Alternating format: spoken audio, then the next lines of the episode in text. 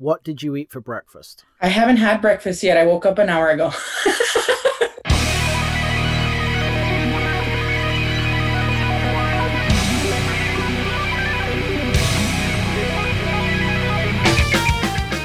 Welcome to Music on Your Own Terms, the podcast that aims to help musicians develop an entrepreneurial mindset through interviews, as well as discussing resources, concepts, successes, and more. Providing a platform to talk about negative emotions such as anxiety and depression in order to help overcome them in the context of music and reduce the social stigma. This is episode 81.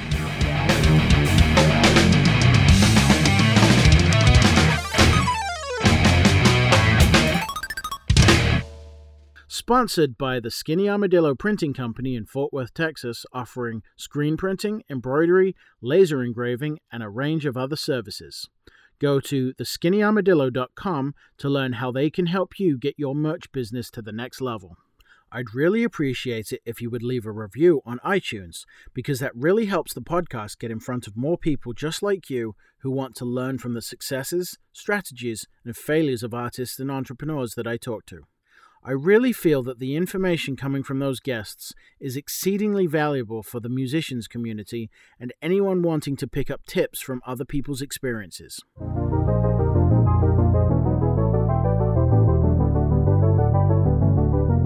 Please welcome to the show Michelle Rubio Garcia, host of the Beat the Clock podcast, high school English teacher and best selling author. We take a deep dive into the psychology of self talk, creating a mindset of abundance instead of scarcity, and discuss various strategies to celebrate wins. Through this conversation, we learn about Michelle's upbringing, her journey into coaching dance and teaching, and what led her to pursue a PhD in communications after already graduating with an MA and a BA.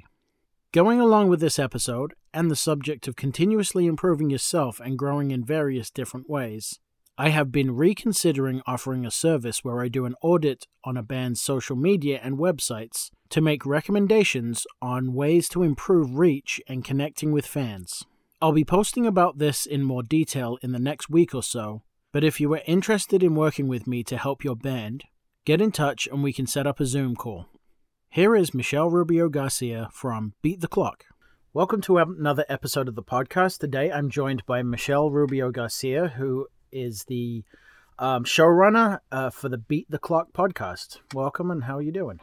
Hi, Simon. Um, thank you for having me. I'm doing well. Awesome. Yeah, let's uh, let's get started. Uh, could you give me a brief introduction of what your podcast is about? Um, that's that's a nice little shout out to the podcast. It's basically a timed one, so um, we'll talk about that later because you're kind of helping me with that. But yeah. we we do a 35 to 45 minute breakdown of a person's narrative, basically their life story, and we break that up into four questions. And um, kind of by making those questions very centered around time, we get people to see how each chapter, no matter how bad or how off course it is from the current chapter that you're in, um, is very, very connected and um, is very much the inspiration for what's to come. So um, people are always waiting for the right moment for success or to try to go after their goals. And Beat the Clock is here to show you that, you know, uh, everything that you think is a hindrance is actually something, a springboard for what you actually want and to just go after it. Awesome. Yeah, and I really like the fact that beat the clock refers to not only the format of the show beating like an actual clock to get the answers, but it's it's kind of a metaphor for life. Like you have to beat your own life clock to get something, you know, meaningful done with your life. So I think that that, that really speaks to me. So that's really cool. Um what what episode do you have you had published at this point? I've had um, 12 of them by the time probably this broadcast. And um, okay. I, considering that, you know, it's in its very primitive stages, I've had some really cool guests. So I um, booked this guy who was like labeled the top 10 entrepreneurs slash influencers to follow in 2020 by Yahoo Finance. I've had um, this social media expert who has worked with Fortune 500 companies. Um, it's a super throwback for some of the older, I guess, listeners, but we also booked William Hung. Um, he was an American Idol like in the 2000s, and, yep. and he was really famous for like uh, kind of butchering Ricky Martin's "She Bangs," and um, yep. What else? There's there's so many, and like my favorite as a dance lover, I currently I'm gonna schedule an interview with an NBA choreographer. So he, he does a lot of the choreography there and the NFL. So um, it's been a very cool ride. I I really didn't plan on naming the podcast Beat the Clock, but now that I did and settled on that, I feel like people are more drawn to my podcast because of the concept that you're saying. It is a metaphor for life. And the reason that the colors are pink and green are to kind of add some life to it because if you really think of the metaphor at its root, that's kind of depressing, right? Um, if for those that are a little it can be uh, unmotivated, right, or feeling lost, uh, beat the clock. I mean, it's a reminder of our mortality and not everybody wants that. So I use this colorful background. Uh, for those mm. of you mm-hmm. that don't see it, it's like a Tex-Mex desert theme thing, and um, those colors really informed the branding so that um, it could be more enticing for everybody. Sure. Yeah, I mean it can be depressing if you think. I mean, there's what you go on you go on um, the internet and you can find the death clock. You put in your age and your birthday, and it gives you how many theoretical seconds you have to live. So yeah, again, I, you know, I, I, think it's I think it's it can be if you're not really doing anything, but if you are taking time to celebrate win wins and you're actually uh, planning, um, it doesn't have to be depressing. Right. Like I just spoke with that um, in one of my podcast episodes. Um, one of the guys, he's like a healer, life coach, or whatever. He was saying, you know, there's the difference between wanting more because you're excited about life versus more because you're in a slump. He's like, I used to hate that there was more to life. And he said, Oh, there's more. Like, I've already done enough work and stuff like that. But then when you look at life and your existence as something positive as a, and as a contribution to the world, you're excited and you're like, Oh, there's mm. more. And you just jump into stuff because you are not scared of your mortality. It just kind of adds an urgency to it. So, for sure. Um, and I think that that actually is a good jumping off point to talk about like entrepreneurship and self improvement. Um, I mean, let's talk about your background a little bit. You've got a BA in communications, an MA in English, and you're studying a PhD in philosophy. Did I get that right? Communication, but that's okay. It's, it's all kind of uh, in the same wheelhouse. Right. So, um, you know, first of all, congratulations on two, uh, an MA and a BA, and then congratulations on on uh, finding the time to get a PhD. That's that's quite an achievement. But um, like, what what for you is, you know, what what's driving you for that that thirst for knowledge and that continuous like finding out what what's next? Yeah, that's a really nice question. So I'm glad you brought up education. Um, I think if you would have asked me this question maybe four years ago, it would have been a very different answer because I thought of education and degrees as such a linear transactional experience. You know, you get mm one and you get a job, and that's it. It's like a trade off. But um, in between my MA and my PhD, I took a year off. And I did that because before I think I was going to jump into this PhD experience, um, for vanity, right? For those three mm. little letters, for the esteem that comes with having a terminal degree or whatever. But then I finished my MA, and for anybody that's scared to pursue graduate level degrees, um, it is very humbling. Like you think it's intimidating because it's going to be an overwhelming amount of information, but that information actually makes you realize how little you know, right? Like the, the deeper I get into this, I don't feel more specialized. I feel more, um, I guess, excited to explore because the deeper you get, the the bigger you see it is, you know? And mm-hmm. so um, I had to wait a year and I was self evaluating like, is this the right move? And am I willing to get into some debt for this? And, you know, I, am going to be 30 next month. So am I willing to still be in school in my 30s with the, the uh, possibility that, you know, there might not be a guaranteed job? And so I had to kind of wrestle with those tough questions. And I came to the conclusion that it's totally worth it because if we're not learning, um, basically we're becoming subject to manipulation and to exploitation. So the thirst for knowledge doesn't come from a tangible outcome such as money. It comes from the desire to be in control. Uh, because I tell my students all the time, we pay doctors because they know more vocabulary than us. That's literally it.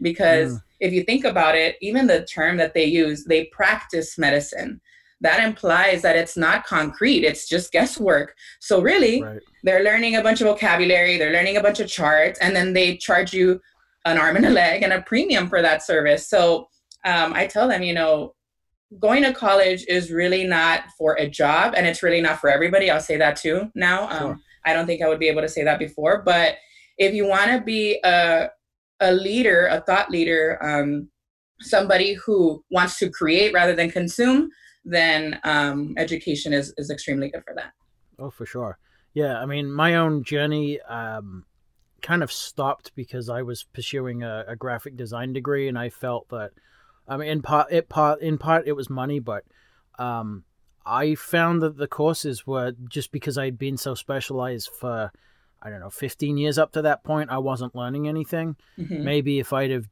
pursued a different degree in something different, I would have maybe gotten more a lot more out of it. But then I decided, you know what, as as someone who's eternally curious, um, I'm just kind of better off you know writing my own path and, and discovering stuff that um, you know I want to learn outside of the framework of a degree. Now the degree did give me a lot of uh, kind of deadlines, and and that really pushed me to do you know certain um, you know assignments. But I think if I'm able to just go in any tangent I want, then it, it gives me more freedom. And you know the internet's such a huge place that I can get the information I need. It's just not as, you know, set out.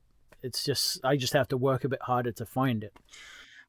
Right. I like that you bring that up because that's what I like too about school, the structure of it. Um, I was listening to a master class on um, the director of a very famous dance school in New York, and she was um, answering the question, you know, are dance degrees even needed anymore with social media mm. and with viral dancers and all that stuff? And she said, you know, nothing's going to replace the connections that you make in a degree, a BFA, and nothing's going to replace the rigor of it uh, schedule wise. Like a dancer, even the most trained one, will have you know, lazy days and they won't want to commit to a schedule. But school puts you in that habit and discipline of, you know, just working those long hours and kind of uh, training your life away. And that's what's ultimately going to get you those bigger jobs in the dance world. So, yeah, anything you can learn is available online for free. But if mm. you want a community and if you want a little more urgency, again, to beat the clock and kind of do this a little faster, then then school's the way to go.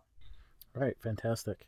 Um, yeah, so let's let's dig into school because you are a an English school teacher. Are, are, you you teaching high school level students? Or? Right, I teach high school upperclassmen, so juniors and seniors. But I teach um, what's called dual credit uh, here in Texas, and so I teach with the local community college, and through our collaboration, they get high school English credit, but also college composition credit. So I'm like a technically I work with high school demographics, but I'm teaching college content.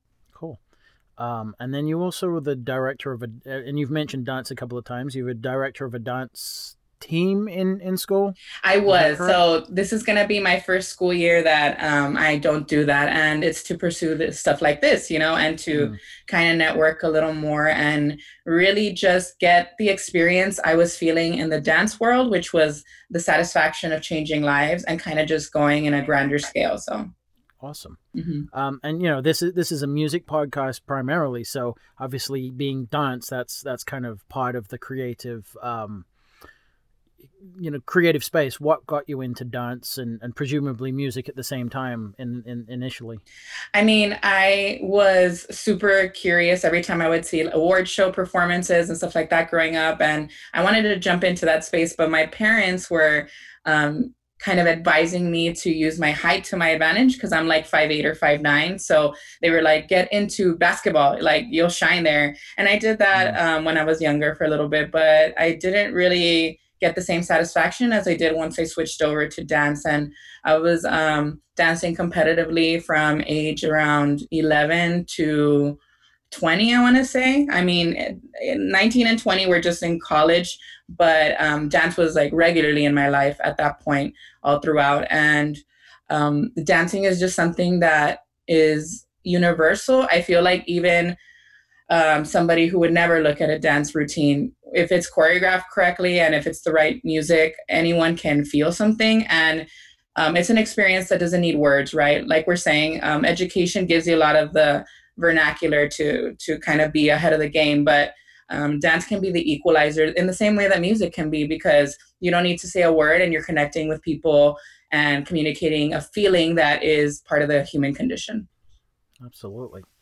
Um, and then how how did you discover like entrepreneurship, self improvement, lifelong learning, all that kind of encompasses one thing? Like what what sparked it for you? Because there's a lot of people that just don't have that thirst for knowledge. Is that something that your parents instilled into you? Is is there just like where does the drive come from?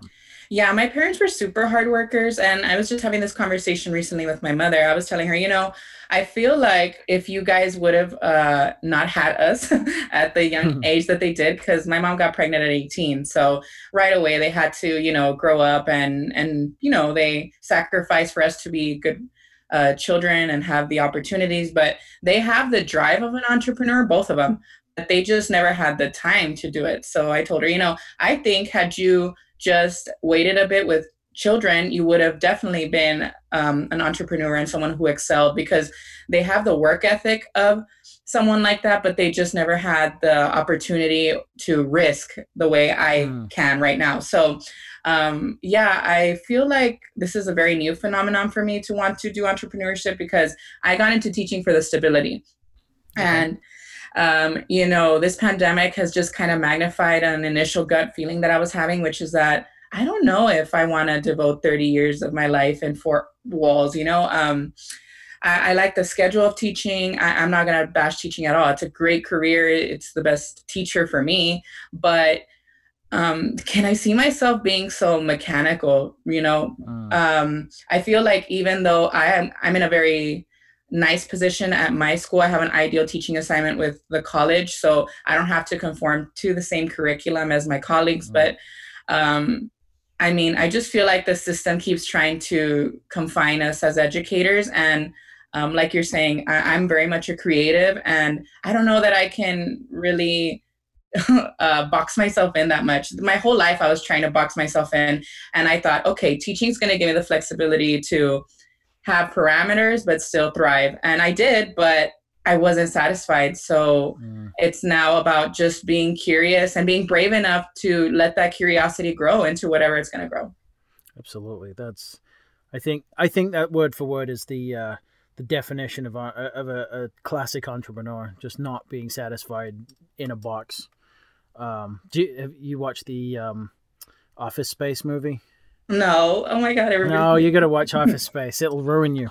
it, it's it, it's um the creator of Beavis and Butthead did a like a um you know a corporate uh parody of, of office life and jennifer aniston's in it and it's an older movie uh it's really really funny yeah i know um, what, which one you're talking about but i guess i never paid attention to it and now that we're on this whole entrepreneur track maybe i'll have to go back and you, you will use it as fuel absolutely.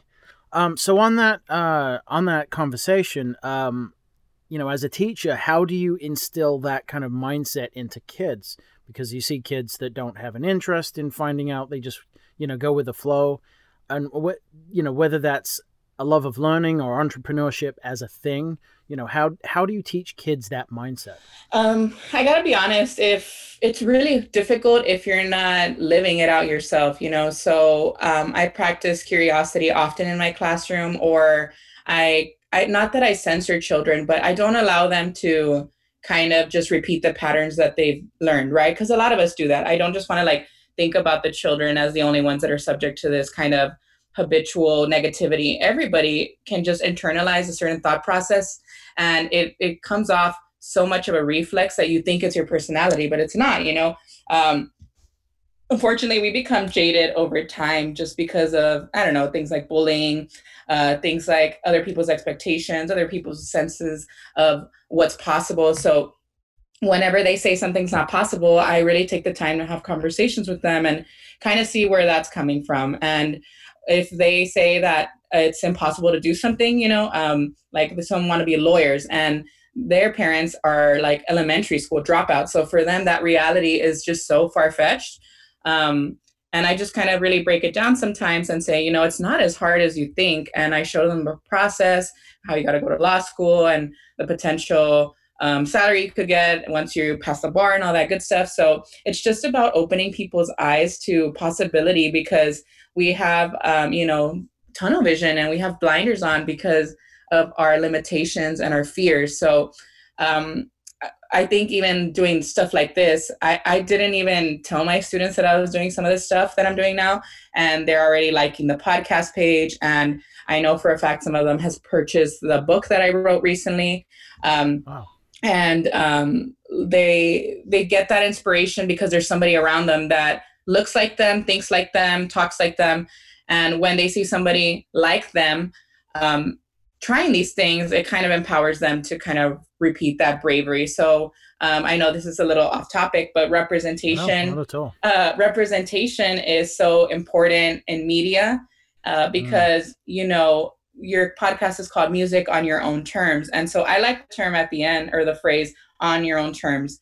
So if these children want to create their own lives on their own terms not what their parents are telling them not what um, they think is the right thing, what people want to hear, um, they need to just be honest with themselves and they need to be cognizant of the fact that there's a degree of error, but being comfortable that you can overcome that because I think they're just scared of the failure. And that one failure, it means the whole process is a failure, but that's not necessarily the case. Um, failure just kind of means that that way didn't work, but there are other ways to get to the same goal and they just got to be willing to face that and to kind of keep going absolutely and and to that point i mean i i feel failure is is uh extremely important to finding out why things don't work and why things do work. If you don't fail you'll never know how to fix something first of all and you'll never know you know what the alternatives are. So fail you know that what's the quote? Fail fail quickly fail often and something like that. I'm butchering it, but it's you know make sure that you when you fail you get back up, try something different, get back up, try something different. It's it's really important. Yeah, and um, there's a church, uh, Winston Churchill quote that I use in my other podcast. I'm gonna butcher it too, but it says, um, "To improve is to change, and to perfect is to change often." So mm. even when you are in a rhythm, you still have to be anticipatory and kind of, you know, on the defense all the time because obstacles are going to come your way no matter what. Um, to get like kind of spiritual on you, like suffering is a guarantee, but it's uh, two types of suffering the suffering that will teach you or the suffering that's going to drain you.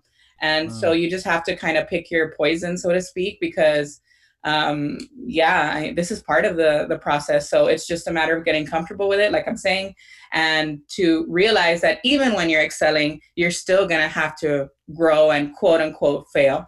For sure, and I, I like the fact that you brought up um, the language we use ourselves and how you know reusing the same language, especially when it's negative, really is is problematic in in conditioning yourself to to you know succeed. I mean, the whole point of setting this podcast up was because when I was playing in New Hampshire in a band, I was always hearing, well, you can't make money from streaming, blah, blah, blah. And, you know, if people are telling themselves that, it's true.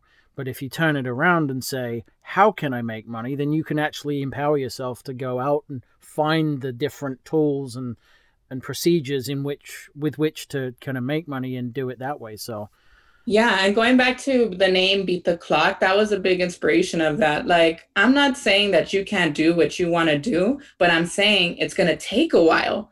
So the mm-hmm. longer you keep having that negative self-talk and the longer you keep making those excuses, you're wasting valuable time that it would take for you to perfect something because everything that's worthwhile is going to require sacrifice in terms of your schedule. So it's about beating the clock and cutting down that um, amount of time that you're just ruminating and instead kind of just forcing you into action and getting the ball going. Absolutely. And it's just like, uh, you know, I- investing financially and, and you see the, the, um, the compound interest curve, you know, I, I feel that education and, and basically anything that you do, you know, can follow that uh, compound interest curve. Because if you start investing in yourself with education, education, you know, and knowledge breeds more education and knowledge, and that curve will exponentially rise. Right. And a former student of mine, because once they graduate, I tell them you can add me on social media. One of them, um, he moved to a university out of town, right? And he's the first one in his family to do so. And he posted something that said, The reason that I'm doing this is because if I do it, then I let my brothers do it.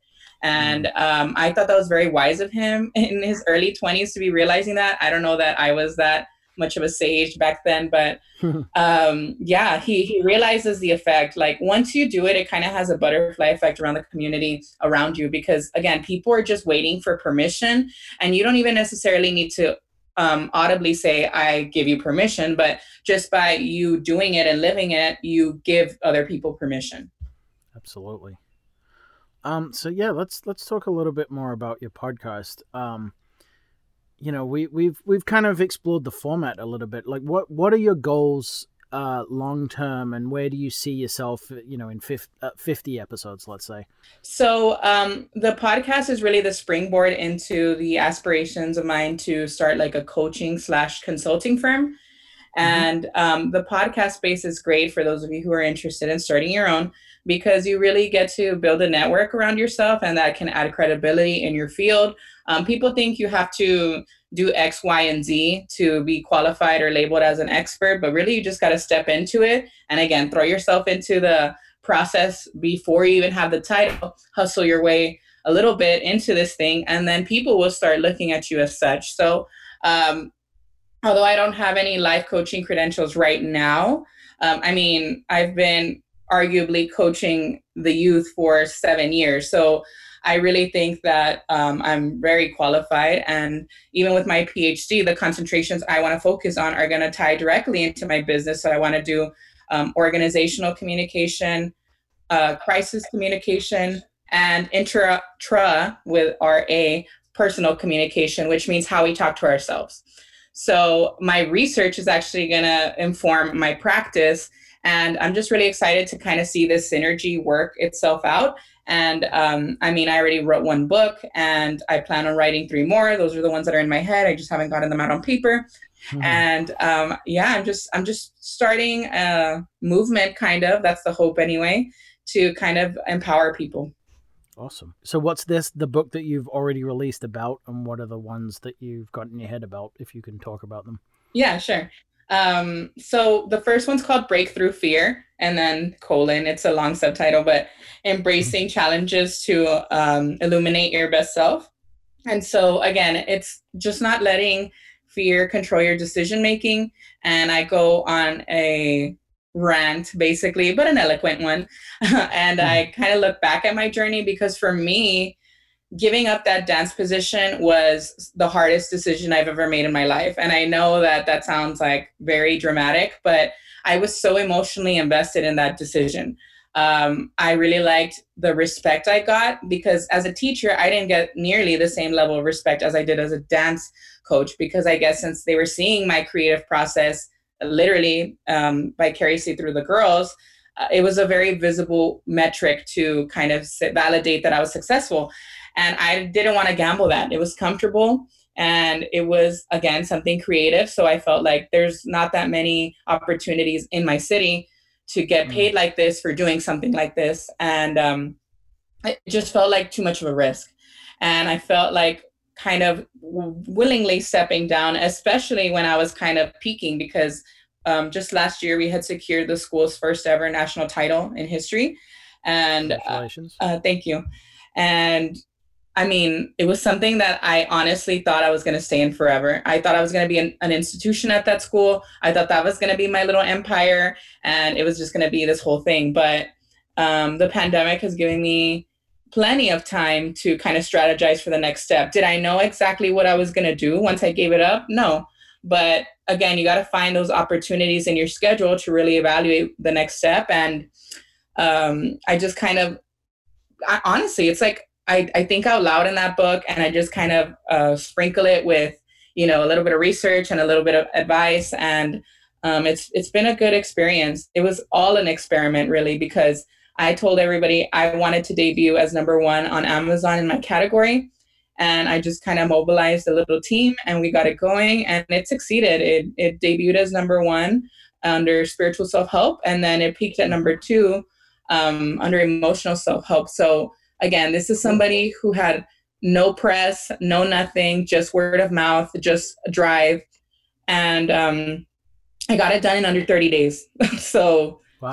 Um, I mean, it's possible. And honestly, I didn't think I was going to get it. I was just going on blind faith, and I was just like, the work will take care of itself and people like to be a part of something bigger. So I just kept promoting it on my social media. And even people that I hadn't talked to since elementary school were willing to help me out and kind of get more exposure for that book. So um, again, you can really surprise yourself once you let go of what you treasure, like even if it's something positive, um, and just kind of let yourself again surrender to to what's really um, at your fingertips, but you've been too busy or distracted to kind of try and reach for it. Absolutely. Um, yeah. So, uh, what significant negative experience have you overcome, and what did that teach you? Um, I mentioned it in the first episode of my podcast. So, for a long, long time, I've been praised for my leadership skills or my ability to kind of just act and get things done. Uh, but I kind of minimized its impact because people would tell me that what I was doing was like a pipe dream, you know, anything I wanted to do or anything, even a PhD in communication. People were saying communication is too broad, but I mean, I, I think arguably more than ever now, communication is king because um, anything that we're doing online is communication. Anything that we're doing with people is communication. So um, people are valuing those skills which are called soft skills more than hard skills which is you know mastery of english and ma- math you know whatever so um, i also mentioned that when i was really really young people were critical of my voice you know and like my actual voice and they said it was a mm. little um, deeper for a woman so that really kind of haunted me for more than i really thought until this pandemic and when I was creating, it was so nerve wracking. I was alone, like nobody was watching me. And I was so scared to just press record. And mm. um, I was just so scared to talk, you know, and I couldn't believe that I had that much fear when I can easily get on a mic to talk in front of a, pe- of a pep rally, when I can easily direct my team and tell them what to do, when I teach all the time. And I just couldn't believe that just adding one little element. I mean, I talk all the time, but adding a microphone was like a huge obstacle. And so it's taught me that, you know, we need to kind of be thinking of where our choices come from. I stayed in teaching because, again, I was safe there. I knew the impact I had, but nobody was watching me. Um, and it was just kind of in my bubble. Like it was kind of me proving it to myself that I was worthy, right? And so getting on the mic was saying, you know, regardless of the praise I'm going to get from anybody, regardless if anybody's in the room, I am going to be worthy, period, and just trust that what I have to say adds value to somebody's life and that that's a good thing that it doesn't matter if i'm not getting paid for it yet it doesn't matter that people think um, it's like a really random pivot in my life. It's just something that's always been a drive of mine to kind of investigate and ask questions and talk to people. So podcasting feels like a very natural fit considering uh, my background. Awesome.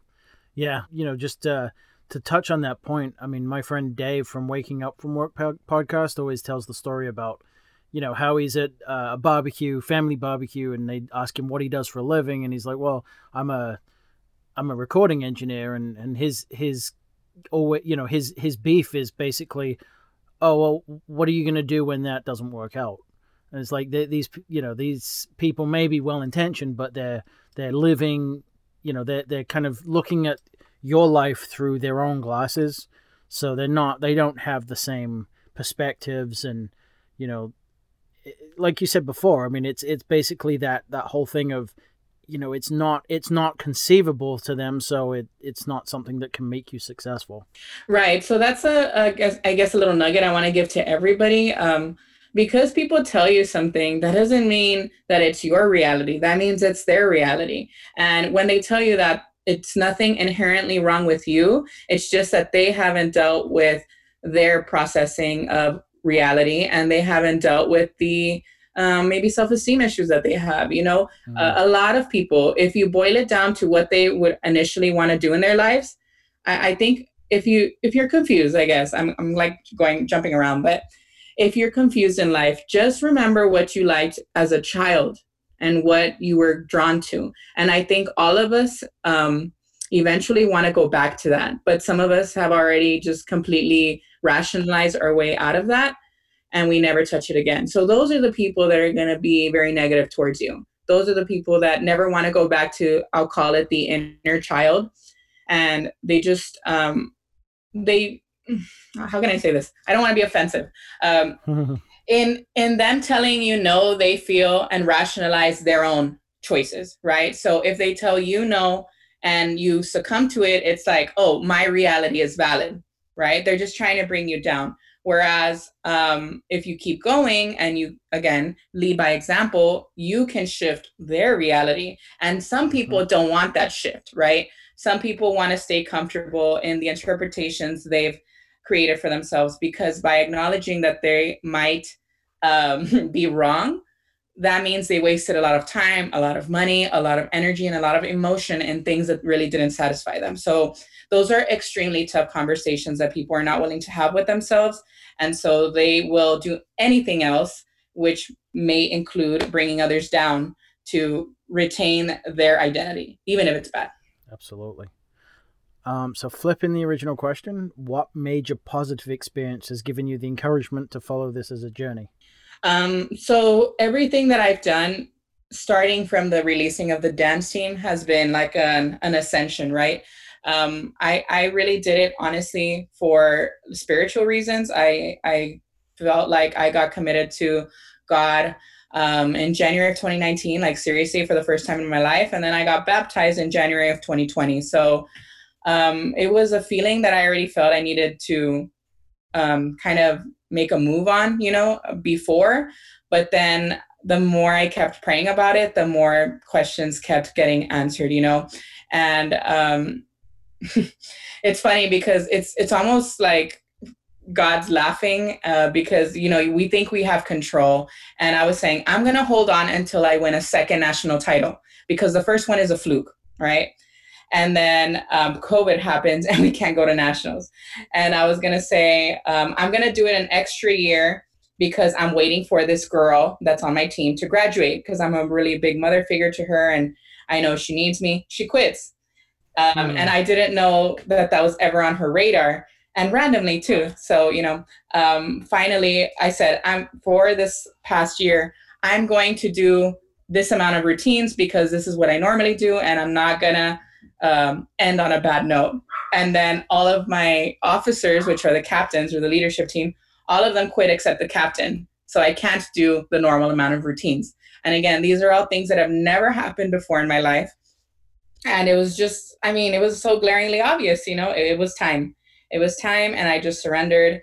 And everything i've done after that has led to incredible things. The book debuting as number one um, with the podcast. I mean my listenership isn't in crazy impressive right now but um, i mean the, the people i'm able to secure on this thing are are insane you know for if you look at my instagram followers if you look at the facebook pages people really believe in the idea. So every step i take in faith is kind of um, asserting that I made the right choice and that trusting God is um, the right move.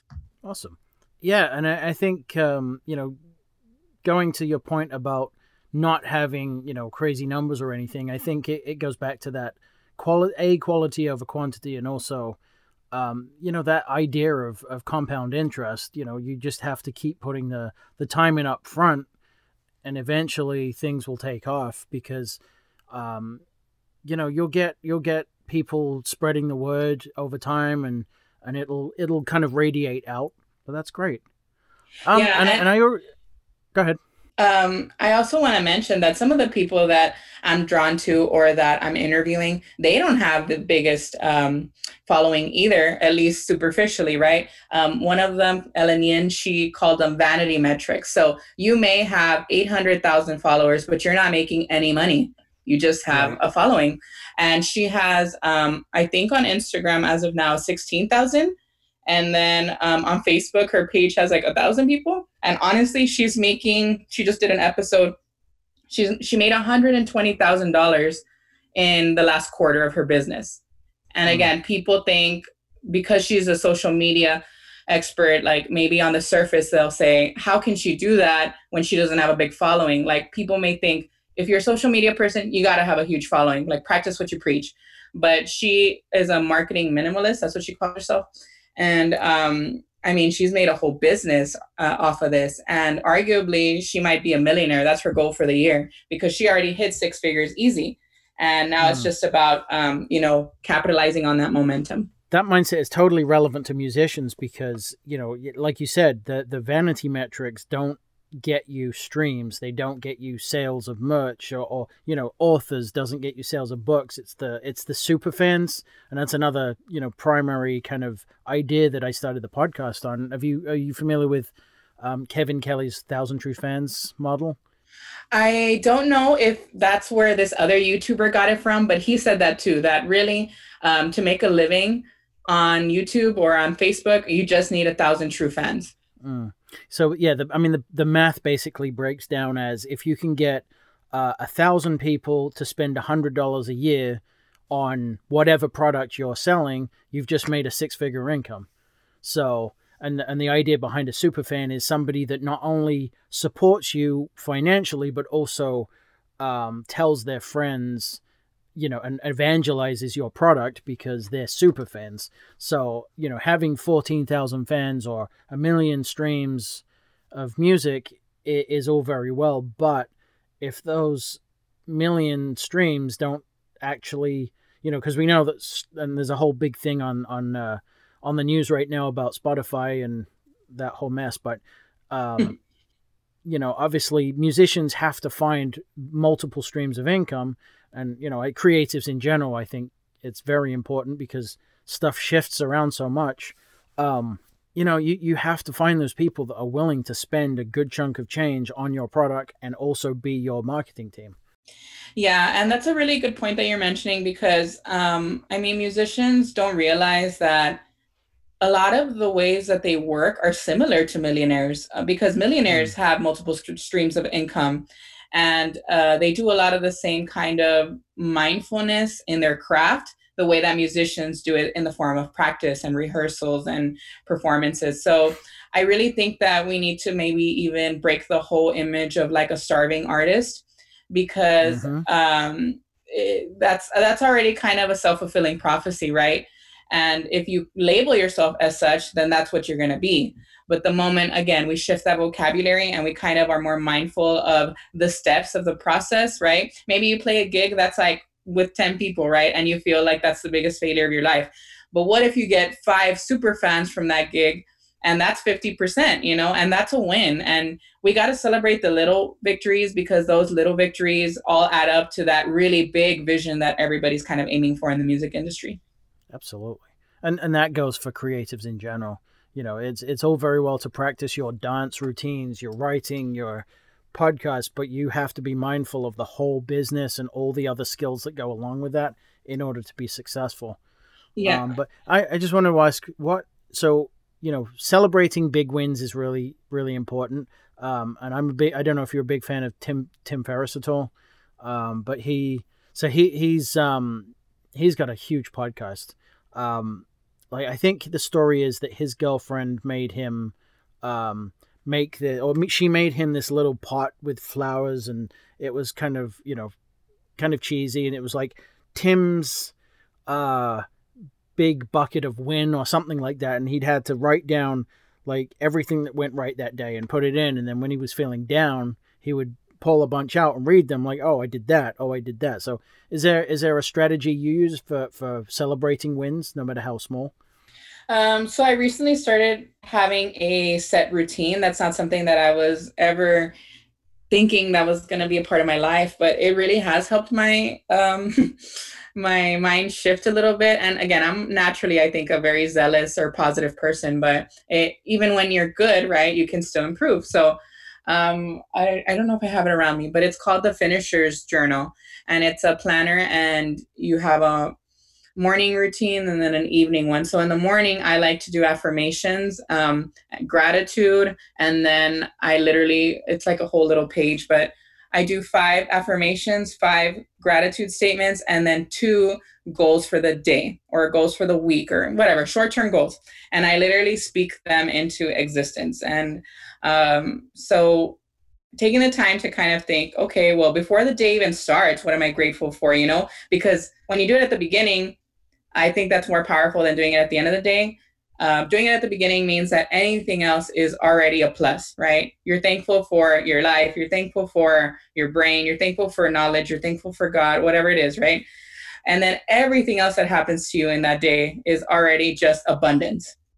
So you're shifting your mind from scarcity to abundance because when you do it at the end of the day, you're saying, I'm going to judge my day and see what's good from it. So you're already starting at zero and adding but when you do it in the morning, it's like you're starting at 100 and then everything else is just, you know, filler. So I, I like to do that. And then the goals thing is is very real. Um, sometimes you don't even realize you're, you're like spreading energy. So this is a funny hmm. story because it was it was really freaky to me. But I said, I am going to make a concrete investment in my upcoming business. And I said that out loud. And you know, I, I forgot about that statement. And then um, two days later, I felt crazy, but I invested in a business coach and it was way out of my price range and it felt very uncomfortable. But then when I looked back at the week, because we always have to look back, I saw that and it just saying it out loud was the push I needed to actually mm-hmm. do it. And it was kind of a really weird thing to think about that even just uttering the words out loud will empower you to do it on your own. So, absolutely and you know and and and uh, obviously i'm i'm not uh, religious at all but you know just just that aside taking uh, from a psychological standpoint you know you can think stuff but until you actually write it down or you speak it orally your brain doesn't kind of receive it let's say so it, in order for you to uh, even ruminate on it or your brain to s- subconsciously ruminate it you have to have a an actual um, materialization of that idea, be it writing down or, or speaking out loud. That's why oftentimes you'll find that if you're struggling with a problem and you start talking to someone about it, you'll figure it out yourself because your brain is is hearing it uh, externally and back in so it's that feedback loop right and uh, that's the thing that most technology kind of removes us of right um, mm-hmm. that's like the best part of being a human the language the communication the conversation there's a lot of power in that and i feel like a lot of consumers are looking for content that explores that for them because they don't mm-hmm. want to have those conversations themselves yet and that's perfectly fine um, that's that's still a strategy but until you kind of step into it and really have those conversations even if it's just you alone um, I think that that's when the real transformation happens and you shift from being a consumer to a creator. Absolutely. Um, so I think I already covered like what does music mean to you in the in the whole you know where you came from dance wise. So I, I'm not going to ask you that unless unless you specifically want to answer the question what does music mean to you.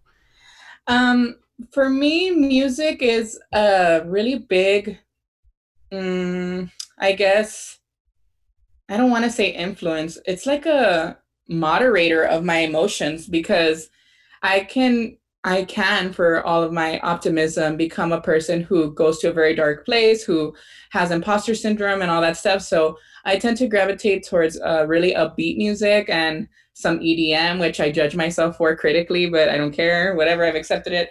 Um, I like it, and that's it.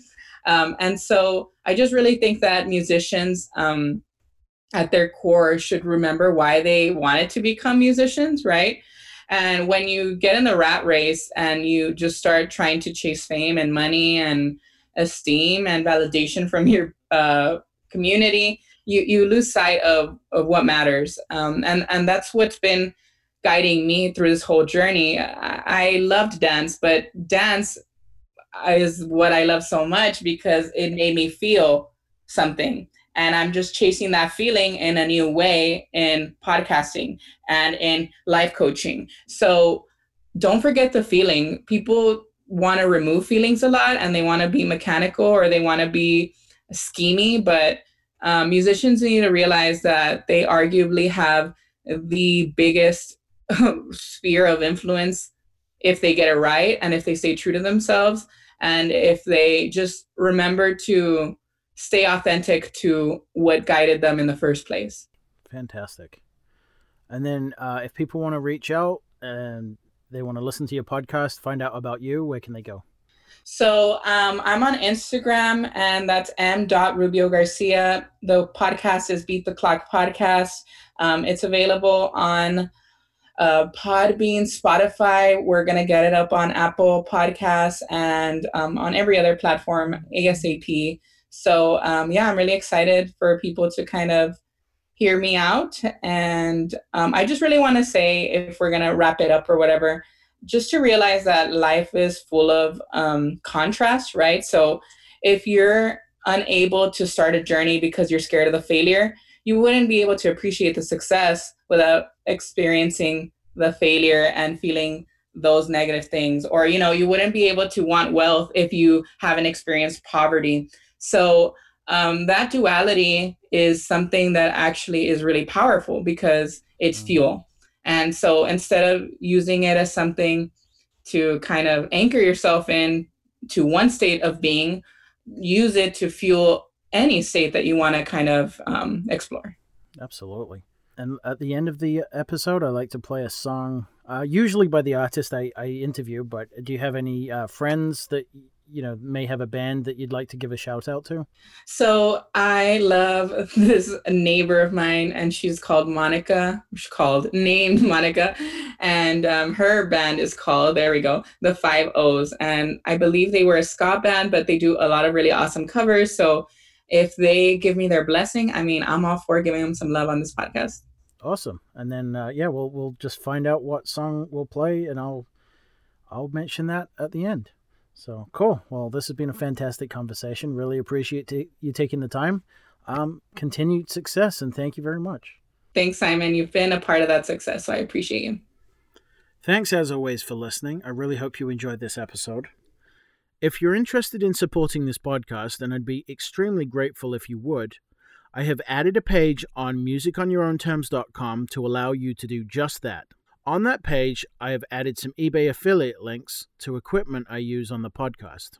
If you buy anything from eBay with these links, then I earn a commission, which really helps me continue to provide this great content to you, the listener.